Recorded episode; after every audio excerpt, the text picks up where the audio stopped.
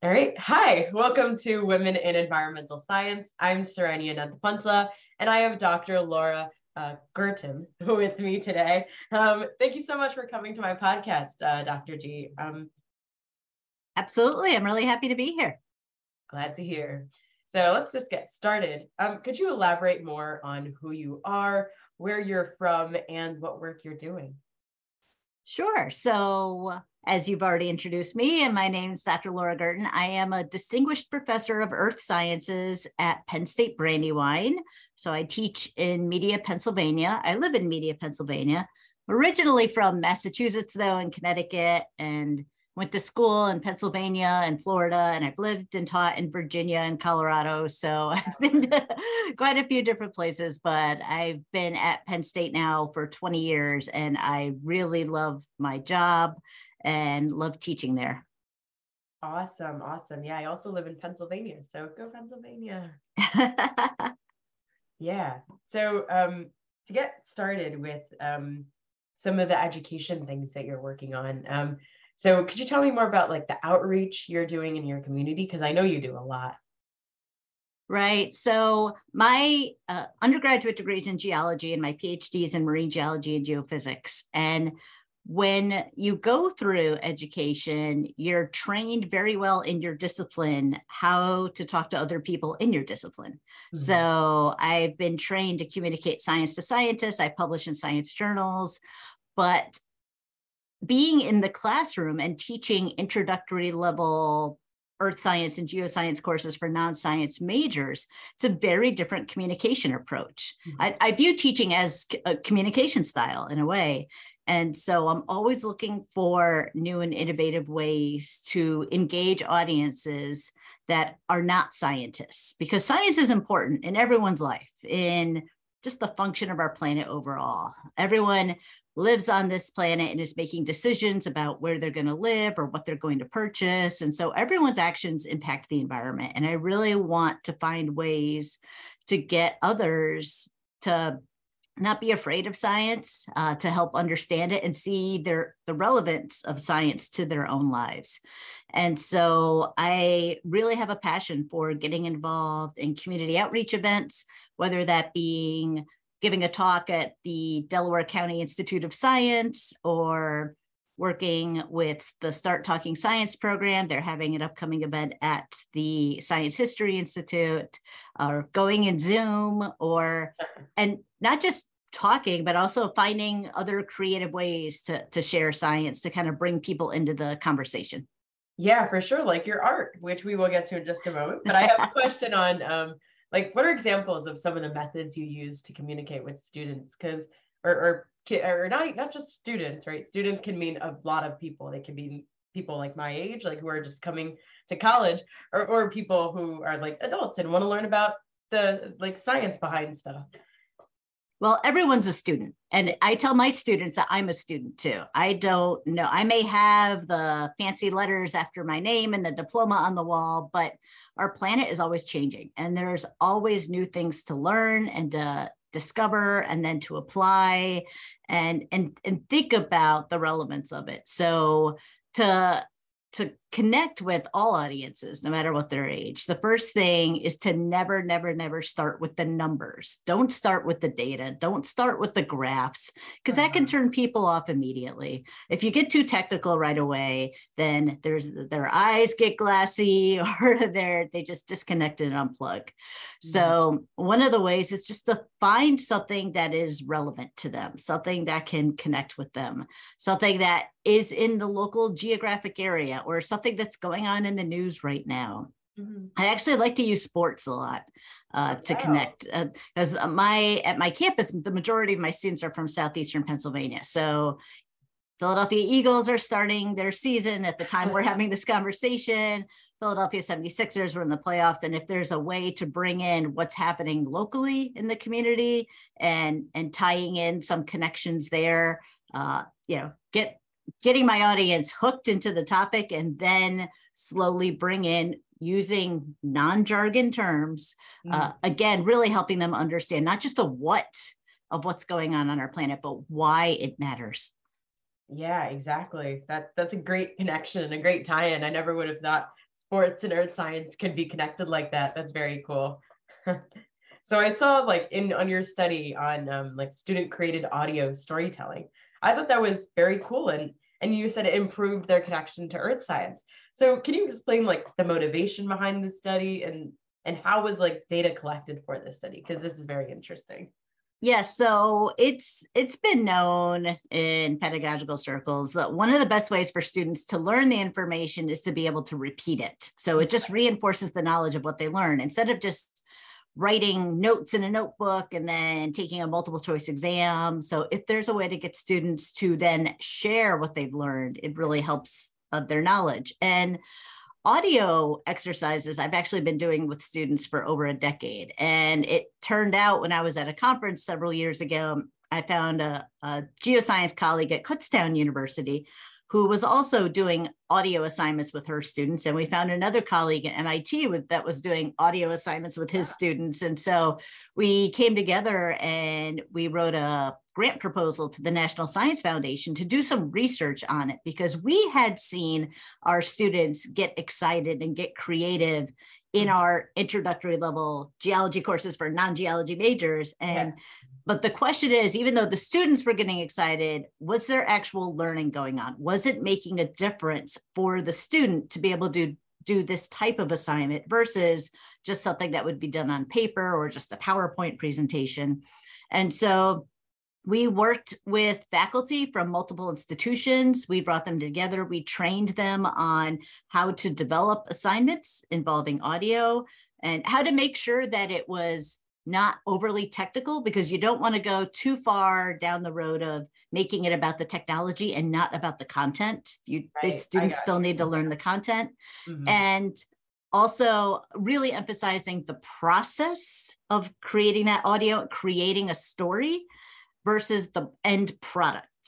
So again, this is an intro level class where the emphasis is on learning the geoscience content. Right. Uh, and so the key is to get students engaged and excited. They're not producing something that's going to go on the radio in the end. Although at Kutztown University, some of the students did have it uh, appear on their campus radio station, some of their audio files that they did. Oh, wow. So it was about getting involved in training students on storytelling, not writing scientific reports, because if they're not going to be a science major, having them write a report that has the introduction and the methods and the results and discussion. We know that format, and that's great if you're going to be a future scientist, is not helpful if I want my students to then go and talk about science. So right. we had we trained faculty who then brought the the teaching technique of using audio into their classrooms. Uh, the project was called SPAN, Student Produced Audio Narratives. Mm-hmm. And what we found in trying to see uh, if there was a change in student perception about their learning environment and their attitudes towards science, yay, that's actually what we did find, especially in the areas of personal relevance by having students create their story on a topic relating to the class. Students uh, statistically showed uh, increase in personal relevance, uh, sense of curricular innovation, and future intentions to study some more science. Maybe not majoring in it, but taking additional science courses. So that's, you know, that's what we can hope for in an intro level class is uh, getting students more connected to the material and then that way they're literally finding their own voice so they've been trained in how to tell a story about geoscience and now they can go on and continue doing that have the confidence that they can accomplish that. That's a very beautiful experience for all the students i'm sure. And like have you been incorporating audio based learning um, in the rest of your classes from then on I have, and I've chosen different uh, variations and different themes. So, for example, this semester I'm teaching a course on climate change. Again, another introductory level course for non science majors. And I'm having the students generate, uh, I'm calling it voicemails about climate science. So, they're pretending that they're calling a friend or a family member and they're leaving a message about a particular climate related topic. So it has to be based though in factual information, something right. that they've read about. And so I really emphasize also teaching students about current events and information literacy. Mm-hmm. And so they weave all of that into uh, pretending that they've called someone and they're leaving them a voicemail to explain something relating to climate science. Again, an, another way, instead of having students type up a paper, they're telling a story about climate in this voicemail assignment. Oh yeah, and then and then like they can that that's also how they get the connection, like you mentioned earlier, right? Like you can if you have like Absolutely. a living in Florida or something, there's sea level rise which you can talk about, and there's yep. so, many, so many connections there. Yeah, climate change has many many impacts. Um, yes, there's so much to choose from. So like in your intro classes, what kinds of students are there? Is it like engineering students? Uh, what kind of non-science majors are usually? It's it's everyone. It's right. students that are pursuing degrees in history or IT or business. So all of the courses that I teach at Penn State satisfy what's called a general education requirement. So all universities have um, a general education program where students are required to take so many classes that fall underneath an arts and humanities category or of course X number of courses under the social science category. Mm-hmm. My courses all fall underneath the science category. And, and I really, really enjoy teaching these interlevel courses for non-STEM majors. And yes, even some STEM, STEM majors do sign up for it as well, just to learn some of this content and to be introduced to these uh, different pedagogical techniques I use in the classroom. Yeah, that's very interesting. Um, now, uh, another another technique that I've seen you use in also one of your publications is how you turn an Earth Science Week into a campus-wide uh, uh, photograph competition. So how'd you get the idea to do that, um, and what was the result of it? Did students like it? So Earth Science Week, it's a thing. It's, it's something mm-hmm. that is celebrated not just in the U.S. but internationally. And it's been going on, my goodness, I think for at least 15 years or so. And it's organized by the American Geosciences Institute. And each week in October. There's a week in October where geoscientists really emphasize the planetary connections, society and science connections relating to Earth. And several years ago, they started doing writing contests and photography contests relating to whatever the theme is for Earth Science Week that year.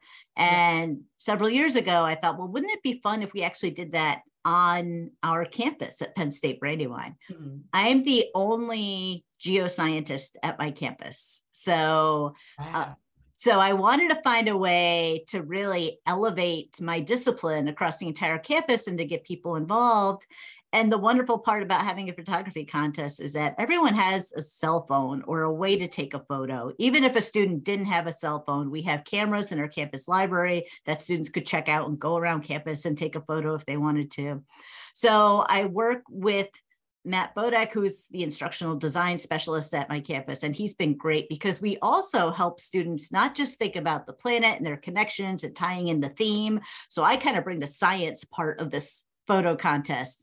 He brings in the technology part because at Penn State, all students have access to the Adobe Creative Cloud. So the entire suite of Adobe software, students have access to for free. And many students don't realize that or they don't tap into it. Mm-hmm. And so we have two different versions of the contest. One version is for students to take a photo, but then they have to use an Adobe product to alter or enhance that photo or add a caption or add uh, some kind of clip art to it. Uh-huh. And then if we have, because uh, we know some faculty and staff maybe don't want to use the software, they think they've got this great photo that they've already taken. So we have a photo contest and a photo display that goes on at the same time. But we really want to help students tap into all the resources that are offered at our institution. And it's great that I can tap into the technology and also infuse some geoscience knowledge at the same time. Yeah, that's super cool. It's definitely like an interdisciplinary event. You've got you've got science, the technology, and the like um it's it's like the art part too. So STEAM actually. And that's yes. that wonderfully transitions into your quilting. Um and how you incorporate like art, science, and um possibly engineering um into how you make your quilts and and your um and crocheting. So how long have you been doing that for? Yes. So with my crocheting, it's, it's a funny story. So I started crocheting. I learned how to crochet when I was in junior Girl Scouts, probably in about the fifth grade. And that was one of the badges that you could earn. And so through my Girl Scout troop, I learned how to make a pot holder. And it mm. was not a very good pot holder, but it was sort of square, but not really. And then I didn't do any, I never crocheted after that until I got to graduate school. So my last year of graduate school, as it is for everyone else, it was so stressful. So mm-hmm. you're trying to write those last chapters of your dissertation and you're trying to work on revisions and thinking about what's next you know you can't go to school anymore so now it's time to get the job and where are you going to work and applying for positions and the stress level was so high that i was trying to find a way to just decompress and have some sort of hobby that could I could step away from just doing the writing and being in front of the computer all the time. So there was a local Michael's Arts and Crafts store. And I mm-hmm. remember going there and just walking up and down the aisles looking for something to do. And so I tried paint by number and that didn't work. and then I found uh, they have of course, this enormous aisle filled with yarn. They had multiple aisles filled with yarn. And I remember walking up and down and seeing the crochet hooks. And I'm like, you know, I I did this a long time ago. I wonder if I could figure out how to do it again. And so I bought some yarn, I bought a hook, and by the time I defended my dissertation, I had a whole scarf that I had created. And so that actually set me back on my pathway of using crocheting as a way to balance being a scientist, but also making sure I have the opportunity to disconnect and re energize at the same time. And then that shifted into crocheting scientific data of all things. yeah, wow. So I don't know if you've heard of the temperature blankets that some people do. Mm-hmm. So where uh, where people will record, most people will, will record the daily maximum temperature uh, for an entire year for wherever they're located. And each row in the blanket represents a color that is assigned to a 10 degree temperature interval, let's say. And so you, at the end of the year, have a 365 row blanket where each row is a color representing what the temperature was. I've seen people though also do that with air quality, with precipitation data, yeah. uh, all different, uh, any data that has some kind of time series or sequence. You could actually put, you could knit, you could crochet, uh, quilts is also another way to do it too. And so I had crocheted for a while. And then back in 2006, I was given my grandmother's sewing machine. Uh, her and I both shared a passion for crocheting and would share our crocheting projects a lot. Uh, uh-huh. but when she when she passed on, I was given her sewing machine, and I said, you know, I really need to do something with this machine. I couldn't just let it sit there. And sewing, I had not done since the seventh or eighth grade because I uh-huh. hadn't had a sewing machine. So I went to the local Joann fabric store. They were having a quilting class. And so I completed my first quilt in 2006. Uh, I've, I've now done 84 quilts over the years. Wow. Uh, in the beginning, I was quilting blankets that I would donate to, to friends or charities, give them as gifts to people. And then my brain went back to the, well, I can crochet science data. What can I do to quilt? And I actually then combined my passion for storytelling, communicating to non scientists, and using the quilts. And so I do what I call quilting science stories. I use quilts as a science communication tool to really, again, help people learn and engage more with what's going on on the planet. Yeah, so so interesting. I've um it's so cool like you can literally take um, uh, any any time series data and just I never thought quilting or crocheting would be a, a graphical representation of data ever before now. So that's that's definitely another beautiful way of sharing. Um, like you said, your like your um, wants to tell stories and also your passion for science. Yeah, I think we need to, and by we, I mean educators mm-hmm. overall. I really wish the structure of our system was a little different, where we didn't have students taking a history class over here and an English class over here, and then your chemistry classes over here. Uh, everything is taught in silos and it's so discipline focused. And mm. the way the world works is we are interdisciplinary. All right. of Earth's systems are intersected and work working together. So mm-hmm. you could study geology, but you really also need to understand policy and government. Mm-hmm. And you need to understand communication. So there's just so many pieces that come together. And then that art piece is just a wonderful way, again, to help with the communication, with visualizing what's going on in the environment from the past, present, and future. Mm-hmm. So it, it's, I don't I don't think I'm going to be able to change and transform all of higher education, but if I can get my students to really see again with the the audio narratives, getting them to understand why communication of science is so important. The quilts, how we can combine art and science together too. Yeah, maybe even like I know in my high school there's there's the science classes in this area, then you have to go all the way across to get to the math classes and then the English classes are all together, everything's like grouped together. But even maybe if we like move the classrooms a bit, maybe randomize where they are, you can have some mixing between disciplines, right? I actually had, we have a math club on my campus, and I actually had the math club help me design one of my quilts. Uh, quilting is actually very analytical. I do a lot of quilts where I don't follow patterns. I make up my own pattern because there's a story I want to tell in a quilt. And so I use very specific fabrics and the way I mm-hmm. lay them out. And I had one particular fabric that I only had so much of it and I really wanted to use it, but I didn't want to cut it up and then find out if I was going to run out. there was no way for me to get more of it. So I worked with the math club and said, This is my design. And I taught them a little bit about seam allowance. So when you sew, you lose a little bit anyway. And they spent two of their club meetings actually drawing and, and trying to figure out if I had enough of this one particular fabric to create the quilt. I wanted a quilt. And that was just so much fun.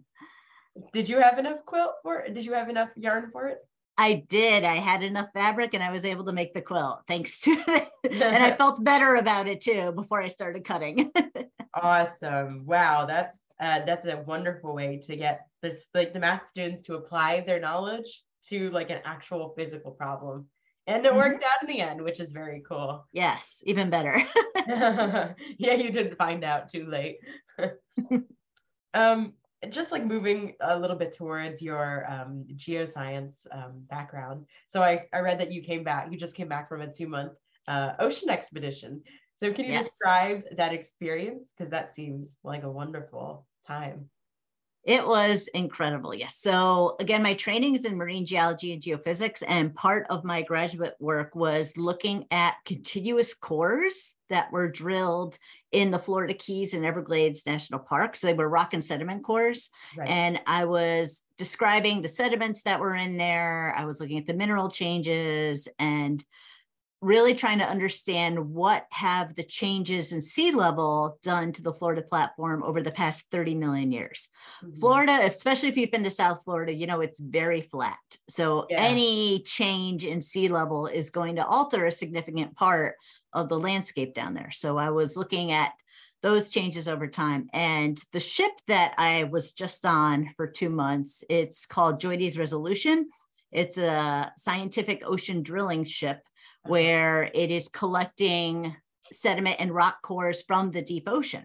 So we actually went to, we left out of Cape Town, South Africa mm-hmm. on April 7th and spent two months on the water. We went out to the middle of the South Atlantic Ocean where we have the Mid Atlantic Ridge. That's the divergent plate boundary that is an underwater volcanic mountain chain that's generating that new crustal material.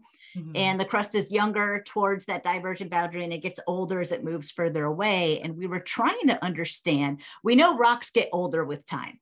Yeah. But we don't know how they age. We don't know exactly the changes that are going on with the minerals. We don't know exactly the impact of the fluids, these superheated hydrothermal fluids that are circulating through the rocks and the sediment and the water, and what what impact does that have on the timing and the duration of the changes within those basalts that have formed on the seafloor. Right. So we were trying to understand that. And the other primary objective we had, which was super exciting too, was looking at the microbiology in there. So oh. we're learning more and more that microbial organisms don't just live in the water. They don't just live in the sediment. They're living in the rocks too. Oh, and what happens to those microbial creatures also over time as that superheated hydrothermal fluid is moving through them. So we were trying to understand the changes in the composition of those microbial assemblages as you get further away from the divergent boundary. We're looking at how the rocks change as you get further away. And one of the reasons we're really excited about studying at this particular location, one for me, it was such a thrill to, to be on this particular expedition because we went to the site where they had collected the very first samples to prove the theory of plate tectonics, wow. which happened back in 1968. And it's the founding theory of my discipline. it's yeah. really transformed how we understand the Earth. So that was collected by a different scientific drill ship, the Glomar Challenger and it was the third expedition that ship had ever been on. And so we went back to that same geographic location, but now we've got better equipment to collect material. We've got more sophisticated research questions we're asking. And the application of what we learn now, I think is going to be super exciting because when you think of what NASA's doing right now, right? NASA's looking for life on other planets and they know to to look for these small early life forms it's going to be something that again will probably be microbial mm-hmm. it's going to be on what the these oceans are on these exoplanets you know not the same as earth's oceans but there's probably something small and what we need is a better what we call planetary analog we what we do is a lot of times we study earth the processes on earth the features that we see on planet earth and then we apply that to what we see on other planets to understand what's happening on those planets right. volcanoes on mars right the grand canyon of mars trying to understand how do we know water once flowed on mars well we we look at earth and we look at right. the features on our own planet mm-hmm. so if we can understand better what's happening at the bottom of our own ocean, especially again, what microbial communities are living there, that can help us understand what's happening in outer space. So even though we were on the ocean, NASA's got an interest in learning what we're learning from the deep sea. Exactly. Right. It's like Europa, right? We're looking at um, it has these big oceans. We're seeing, are there any like hydrothermal vents there? Is there potential life there? We're looking um, for organic molecules in other places.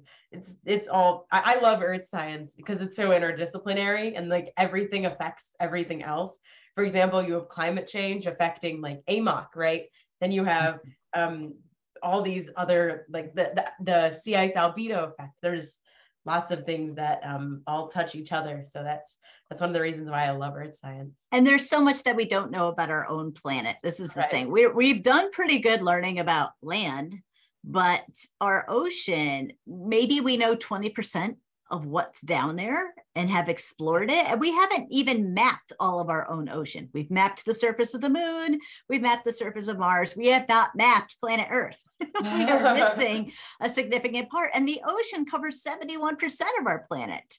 And yeah, over 90% of the water on our planet is contained in the ocean. And so there are so many questions and so much to learn. And some of that learning you do need to do on a on a ship. You need to go out and, and collect that material. But we're also getting better using satellites. And mm-hmm. I don't know if you've seen Saildrone technology that's out there now, where they're the unmanned vehicles that yeah. can actually sail into a hurricane like oh, we wow. we've had those hurricane hunters that can fly into hurricanes, but what happens at the ocean surface when a hurricane goes overhead? And we've now have the technology to send these uh, these unmanned vehicles into hurricanes to be able to collect data and to understand and collect video of what it's like to be inside a hurricane. So we are advancing our technology, and it's super exciting that hopefully we're going to be moving much further, much faster in learning more about our ocean.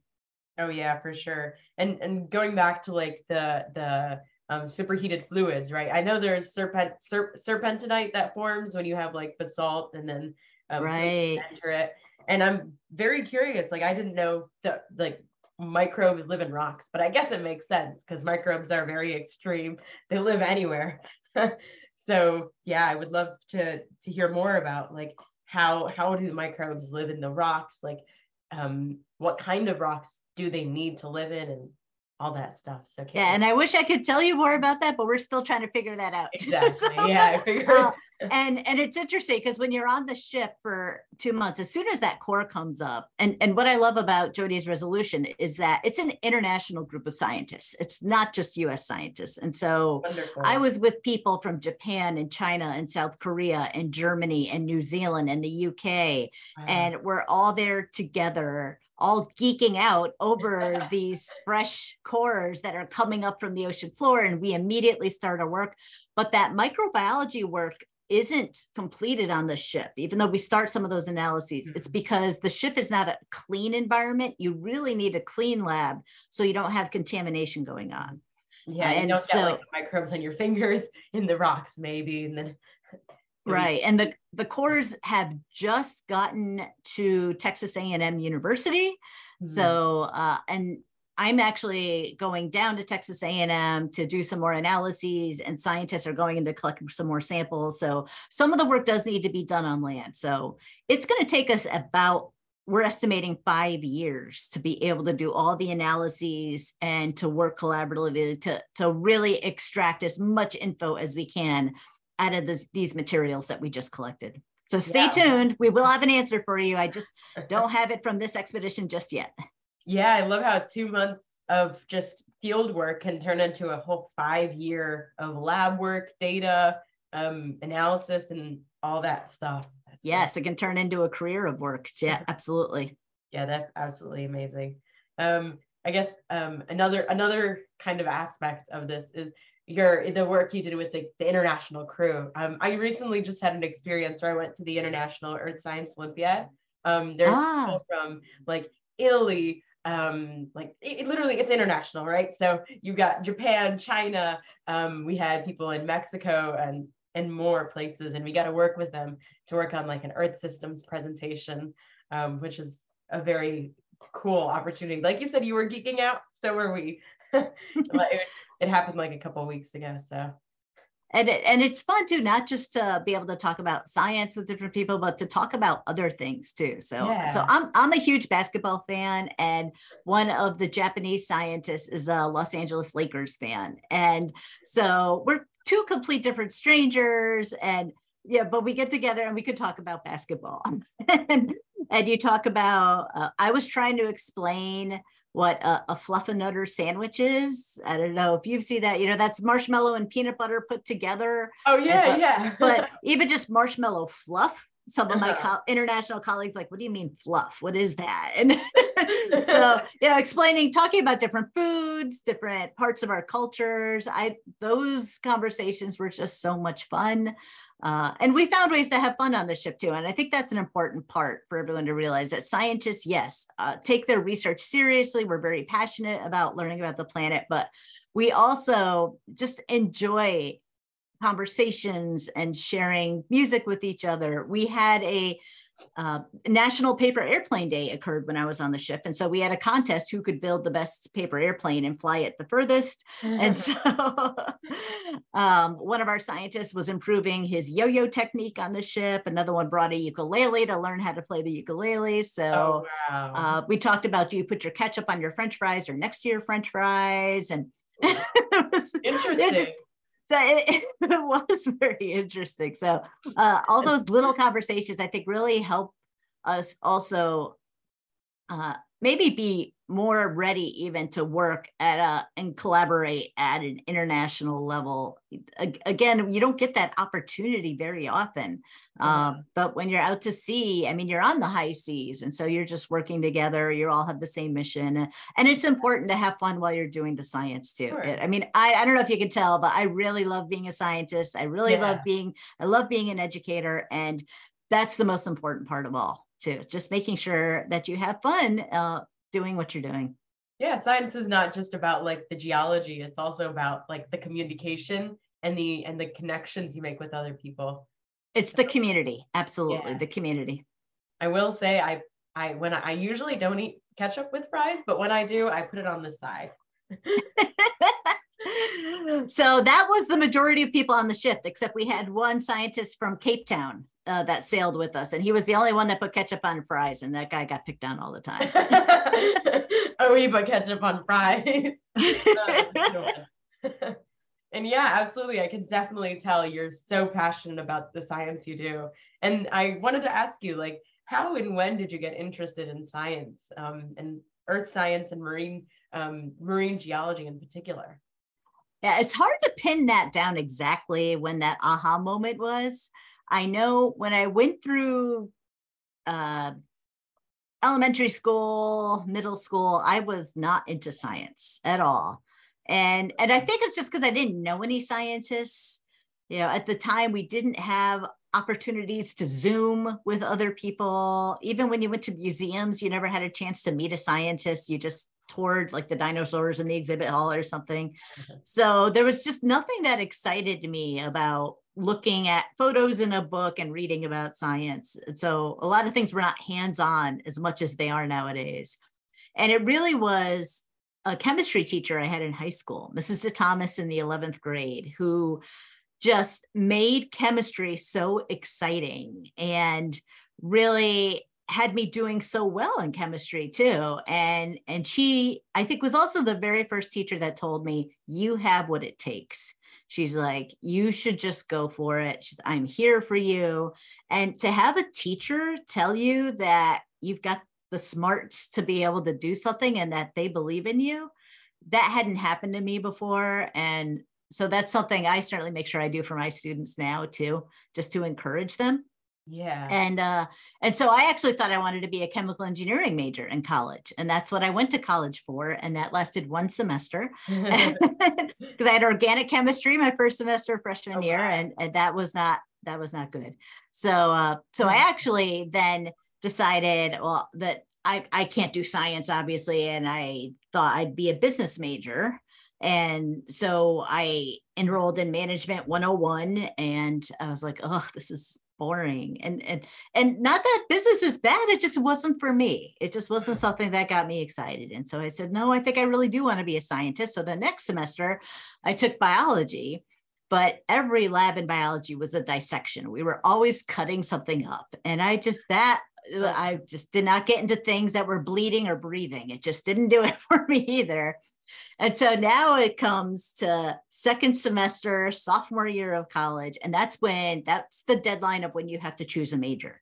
Right. And I was just, I didn't know what to do. And one of my good friends had taken a physical geology course. So she was a psychology major, but she had taken this course because she needed to take a science credit for mm-hmm. general education and she really liked it and she said hey maybe you'll like this and so i enrolled in it and yes that clicked with me and it was just i never knew you could learn so much about volcanoes and glaciers and deserts and everything yeah. and we had field trips we went out in the field and we took measurements of things and it was just that was the major for me doing geology and then i as i was refining my interest it was really about learning more about the ocean Mm-hmm. and wanting to do oceanography, which we didn't have any classes in that at my undergraduate mm-hmm. institution. I went to Bucknell University for my undergrad. Oh, and so I needed to go, so I needed to go to graduate school to be able to get more of that discipline knowledge under my belt. And ended up going to University of Miami, the Rosenstiel School mm-hmm. in in Florida for my PhD in marine geology and geophysics and have no regrets. It has all worked out amazingly well having uh, internships as an undergraduate with NOAA, the National Oceanic and Atmospheric Administration, really helped me too. And I continue those NOAA connections today and have been out to sea with NOAA as well. Oh, and been very cool yeah going out on NOAA ships uh, ha- has been amazing too. So uh, so i love that i get to teach and i still have an opportunity once in a while to get out to sea uh, and work with some amazing people. So it's just been an incredible balance. I will say though also with the the teaching part did not want to teach ever i think until my last semester of graduate school. So, because I was so intimidated by speaking, speaking in front of other people. And I think I just didn't have the confidence in myself that I could teach someone something and that they would learn, actually learn from me. And and when I was in graduate school, I was a teaching assistant for the undergraduate geology program for my first four years. And that is where I was able to build the confidence and the experience. And so when I was finishing graduate school, I was like, well, do I want to do a full time research career or do I want to do teaching and also do some research? And it, so I taught for two year. I took a two year position first in Virginia and found out, yeah, I want to do this. I want to work with students. I want to supervise undergraduate research projects. I want to do my own research. And uh, and so yep, the rest is here I am. yeah. And like I'm assuming you got over that um that mindset that you were uh, going to help people learn when you were the teaching assistant, right? And you were able to actually have some impact. So yeah well it was it was a really hard start to graduate school. Mine was so different than normal because i started in august of 1992 mm-hmm. i moved to miami florida the week before hurricane andrew hit. Oh. so my first day of graduate school orientation we everyone was told to get out just like leave because andrew was on its way. And so uh, missed the whole week of orientation because myself and another new graduate student, we drove up to University of Florida and hung out there for a week until we could get back to Miami. And so dealing with the hurricane recovery while you're trying to start graduate school. And, you know, here I am, I'm from the Northeast and mid Atlantic states, and I'm now in Miami, which is a completely different geographic part of the country. Uh, so there was a lot that was going on that I was trying to figure out and balance when I started graduate school. But uh, but I'm a pretty stubborn person, mm-hmm. and again, I was pretty passionate about wanting to do marine geology, and so I I stuck with it.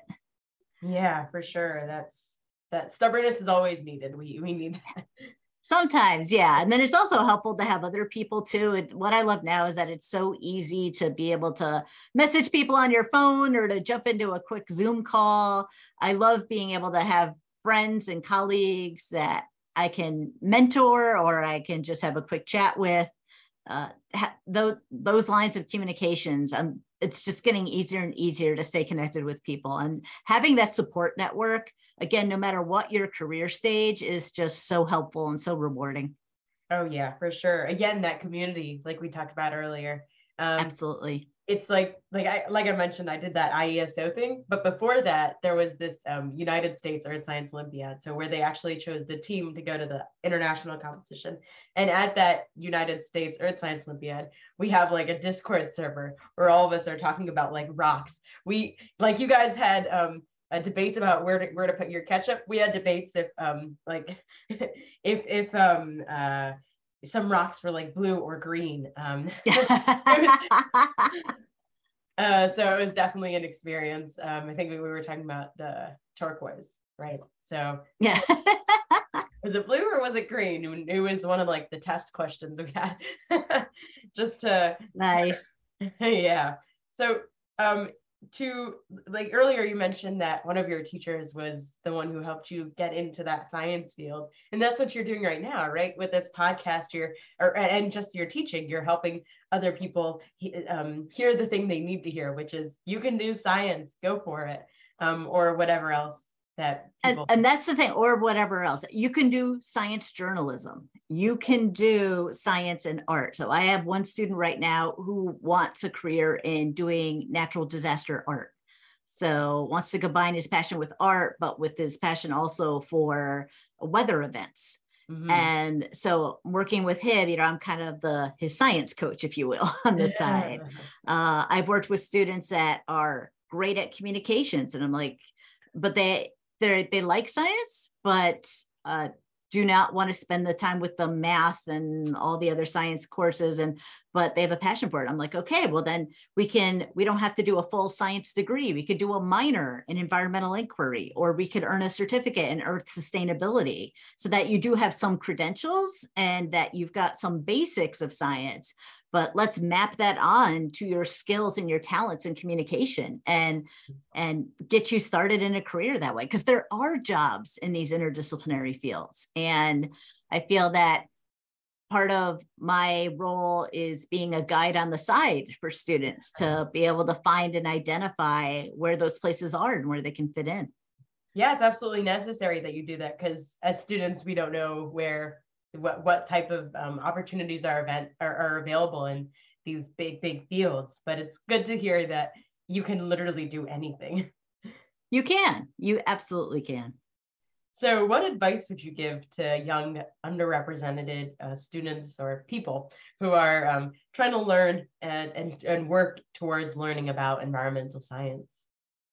So there i mean there's just so much you can do right? So there's things you can do on your own which is uh, i hate to say search the internet but look for organizations there's a lot of organizations uh, that also focus on helping those um, that may not be very visible and very present in fields, but are creating resources and support networks uh, and, and having opportunities uh, one of my colleagues is very active in the Black in Marine Science Group. Uh, so, for example, there's there are way organizations and ways to get involved, and that's where I would say kind of look for established organizations that are out there that are offering programming. Many of them are offering mentoring programmings or sessions for students so you can learn about what's happening. Mm-hmm. Also, connect with your teachers yeah, or your instructors, whatever, whatever grade level you're at mm-hmm. uh, tap into their knowledge and their expertise. And if they don't have that specific knowledge, odds are they're going to know someone they can put you in touch with. Right. So, uh, so don't underestimate how big our networks are. and, and I think students sometimes just see us in front of the classroom and don't realize you know again i was just on the ship and i share that those stories with my students but i do know people in different places that are doing different things and can arrange a Zoom conversation or something where students can hear more. And I would say students should also be eager uh, if they, again, have the opportunity to participate in undergraduate research opportunities, internships, uh, semester away programs. And it doesn't have to be study abroad. Like when I was an undergrad, I spent a semester at, in Woods Hole, Massachusetts Mm-hmm. So at the Marine Biological Laboratory, I took coursework for fall semester of my junior year there. So it was amazing to be at that facility to be able to to take those courses and to learn from those scientists. Right. And I like so I like to tell students that there are doors that open for you, whether you open that door or a faculty member or a staff person is opening doors and part of it is having the courage to go through that door and take advantage of that opportunity. Yeah. So just be aware of those doors that are in front of you uh, and take advantage of them. Yeah, that's really great advice because um, you never know when those doors are going to appear again. So go straight through and take full advantage of them. And and don't hesitate to ask for help along the way. Uh, it's not where you should feel like you already are a master at something. We all need to ask for help. We all need to ask questions, and that's okay. Mm-hmm. Exactly. Yeah, and and um, moving a little bit towards like the science communication, um, talking to the public and communicating uh, science, not not in like a, a classroom setting, but more like um, you know at their homes, like homeowners that have to deal with um, things like soil erosion or or other other um, uh, ecological like changes that may be happening with climate change. But there are some people who don't believe climate change is occurring, right? They don't think it's man-made. Think it's just like the natural cycle. Um, so if you had a chance to talk to someone who had that mindset, what would you try to tell them? I I would at first try to channel my inner Dr. Katharine Hayhoe. Have you heard of Dr. Hayhoe before? I have not, but please. So she has an excellent TED talk, and I strongly encourage you to watch her TED talk. And she says the number one thing all of us can do about climate change is to talk about it. Uh-huh. And that's the first step is just having conversation. If you don't talk about it at all, then changes aren't going to happen and no one's going to be educated and move forward from there. Uh, but what I love about her TED Talk is she talks about what you and I already mentioned about knowing who your audience is and knowing who that community is and what are the topics of interest to them. So you mentioned something about soil and soil erosion, and maybe that's impacting the foundation of someone's house. And so you would want to make that conversation relevant to them and bring in not just the some local examples but also solutions too Mm-hmm. So that's an important part. And because as I mentioned, I teach an entire course on climate change, and it's really hard for the course not to come across as doom and gloom when you look at the science. And so I'm always trying to show students that there are solutions that are there too. We know about these solutions, and these solutions are expanding and growing. Organizations like Project Drawdown that are really yeah. getting into the research mm-hmm. of these climate solutions and and then helping students again find their voice and being able to share what those solutions are having those conversations not leading with the data as i mentioned before yeah sure. really really taking advantage of knowing who your audience is finding what's relevant and what matters to them and then not shying away from speaking about it. Yeah for sure. Think that like everybody's backgrounds also plays a role in um, uh, how you're going to talk to someone. Um, communication like like you said know your audience is one of the biggest things that um, that that that is needed to to understand how to communicate with somebody else. Um, and just to close our wonderful conversation off um, uh, are there any like other interesting experiences that you would like to share from your career or when you're working on research?